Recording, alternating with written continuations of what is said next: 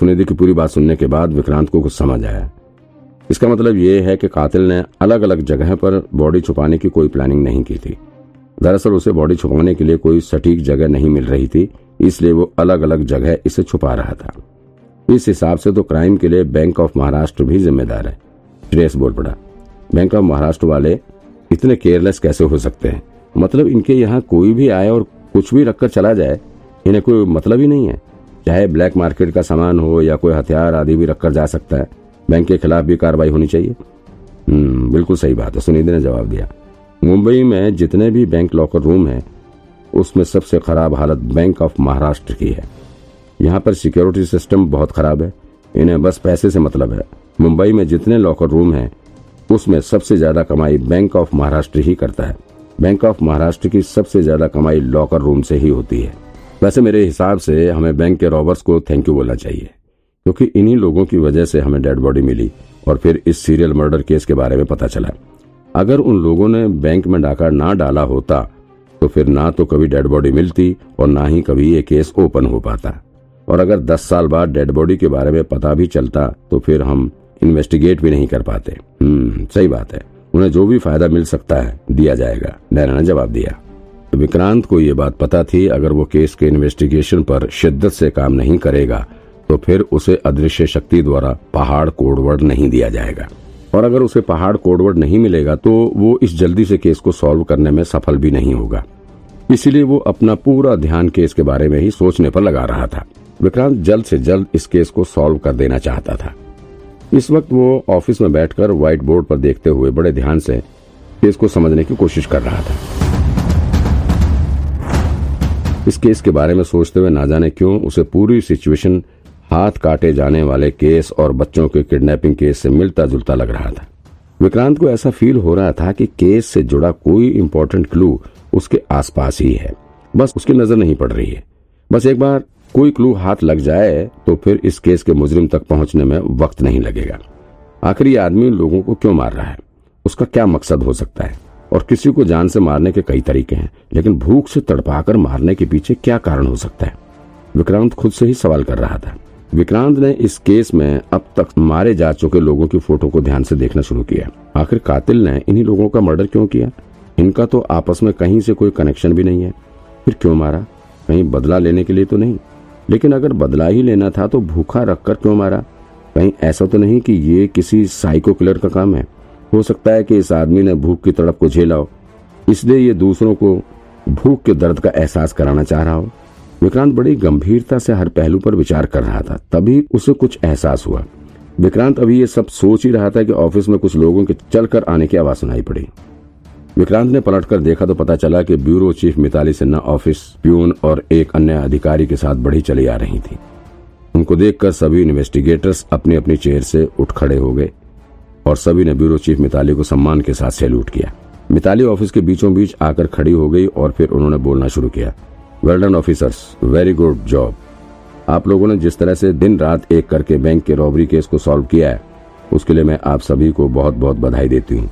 इतना कहकर मिताली ने डीएन नगर की इन्वेस्टिगेशन टीम के लिए ताली बजाना शुरू कर दिया। उनके साथ ही सभी इन्वेस्टिगेटर्स ने भी ज़ोर से ताली पीटना शुरू कर दिया।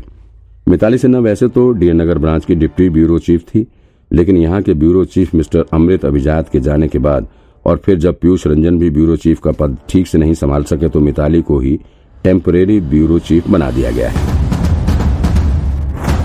इस वक्त वो डीएन नगर ब्रांच के लिए ब्यूरो चीफ के तौर पर काम करती हैं। मिताली सिन्हा ने ब्यूरो चीफ का पदभार बड़ी ज़िम्मेदारी से और अच्छे ढंग से उठाया है। इसलिए उन्हें अब यहाँ का परमानेंट ब्यूरो चीफ नियुक्त कर दिया गया है।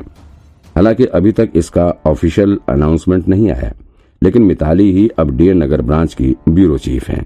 तालियों की गड़गड़ाहट को शांत करते हुए मिताली सिन्हा आगे बोलने लगी, देखिए, वैसे तो आप लोगों ने इतना अच्छा काम किया है, इसलिए यहाँ पर एक अवार्ड सेरेमनी करने का प्लान था, लेकिन चूँकि इस वक्त आप लोग बहुत ज़्यादा बिज़ी हैं, इसीलिए अभी के लिए ये प्रोग्राम टाल दिया गया है। मुझे पता है कि आप लोगों पर इस वक्त वर्कलोड बहुत ज़्यादा है। बैंक रॉबरी केस सॉल्व करने के बाद आपको थोड़ा रेस्ट मिलना चाहिए था, लेकिन अब बिना रेस्ट के ही आप लोगों को इस सीरियल मर्डर केस पर काम करना पड़ रहा है।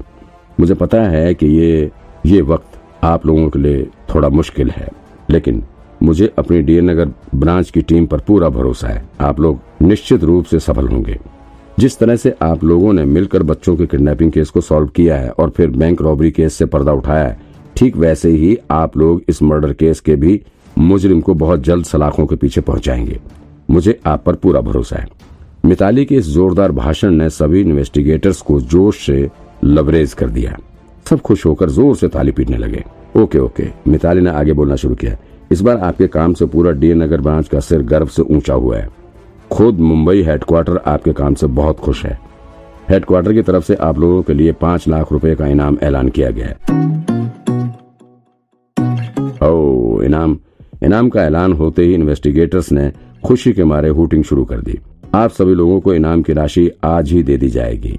बस अभी आप लोग एक एक्नोलेजमेंट का फॉर्म भर दीजिएगा और फिर सभी के बैंक अकाउंट में उनका हिस्सा चला जाएगा। एक बार फिर से पूरा हॉल तालियों की गड़गड़ाहट से गूंज उठा। जैसे ही तालियों की आवाज़ थोड़ी कम हुई, मिताली ने फिर से बोलना शुरू किया। अच्छा अब आप लोग थोड़ा ध्यान से सुनिए। हेडक्वार्टर से तीन खास अनाउंसमेंट की गई हैं। इतना कहते हुए मिताली ने अपने बगल में खड़े ऑफ़िस प्यून के हाथ में से कुछ डॉक्यूमेंट्स अपने हाथ में ले लिए और फिर इसे देखकर बोलने लगे तो आप लोग थोड़ा ध्यान से सुनिएगा, इसके लिए तीन गुड न्यूज़ हैं। पहला तो ये कि हेडक्वार्टर ने विक्रांत सक्सेना के काम को देखते हुए डिसाइड किया है कि उन्हें प्रमोट करके टीम ए का टेम्पररी लीडर बना दिया जाए और इस बैंक मर्डर केस की मॉनिटरिंग विक्रांत सक्सेना को ही करने की ज़िम्मेदारी दी जाती है। ले भाई। हम्म। ओ फिर से सभी इन्वेस्टिगेटर्स ने ताली पीटते हुए विक्रांत को बधाई देना शुरू कर दिया, लेकिन विक्रांत को मानो इस चीज़ से कोई खुशी नहीं हुई। उसने मिताली की तरफ़ देखते हुए तपाक से सवाल किया, ये टेम्पररी टीम लीडर का क्या मतलब है? मुझे परमानेंट टीम लीडर बनाया जाना चाहिए। विक्रांत को इस तरह सीनियर ऑफिसर से सवाल करते देख सभी को थोड़ा अजीब लगा। सच में विक्रांत को जरा सी भी अक्ल नहीं है कि किसके साथ कैसे बात की जाती है। वैसे विक्रांत के लिए टीम लीडर के पद तक पहुँचना बहुत बड़ी बात थी। अभी विक्रांत को इस ब्रांच पर काम करते ज़्यादा दिन भी नहीं हुए थे और ना ही वो इतना सीनियर ऑफिसर है। फिर भी उसने टीम ए के लीडर की कुर्सी पर अपना दावा ठोक दिया है। जबकि अभी भी ब्रांच में संगीता और श्रेयस शिंदे जैसे सीनियर ऑफिसर सिर्फ़ इन्वेस्टिगेटर्स के तौर पर ही काम कर रहे हैं। ये सब विक्रांत की परफॉर्मेंस की वजह से ही हुआ है, क्योंकि विक्रांत ने बहुत दिन पहले ही टीम बी के परमानेंट लीडर बनने का सपना देख लिया था। इस वजह से अब आज मिताली ने टेम्परेरी लीडर बनाए जाने का ऐलान किया तो उसे थोड़ा धक्का लगा। विक्रांत, नैना ने विक्रांत को आँख दिखाते हुए उसे चुप रहने का इशारा किया। लेकिन ब्यूरो चीफ मिस मिताली बहुत ही शांत और सुलझी दिमाग के ऑफिसर हैं। उन्होंने विक्रांत की परेशानी को समझते हुए जवाब दिया, विक्रांत, तुम परेशान मत हो। एक बार तुम जब ये बैंक का सीरियल मर्डर केस सॉल्व कर लेते हो और अगर तुम हेडक्वार्टर को अपने काम से खुश कर देते हो तो फिर तुम्हें परमानेंट टीम लीडर बना दिया जाएगा। Don't worry okay madam I will try my best Vikrant ने बिल्कुल नम्रता से जवाब दिया।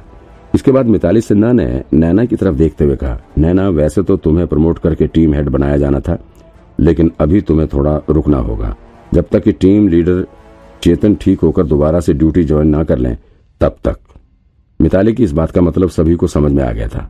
दरअसल जब चेतन ठीक होकर आएगा और जब वो टीम लीडर के तौर पर ज्वाइन कर लेगा तब नैना को प्रमोट करके टीम हेड बना दिया जाएगा और विक्रांत को टीम बी का परमानेंट लीडर बना दिया जाएगा। मिताली की ये दूसरी अनाउंसमेंट सुनकर विक्रांत ने नैना को चिढ़ाते हुए कहा मज़ा आ गया। अब नैना और मैं एक ही पद पर काम करेंगे। वैसे मिताली मैडम, आपको टेंशन लेने की ज़रूरत नहीं है। अब मैं और नैना मिलकर इस बैंक मर्डर केस को बहुत जल्दी सॉल्व कर देंगे।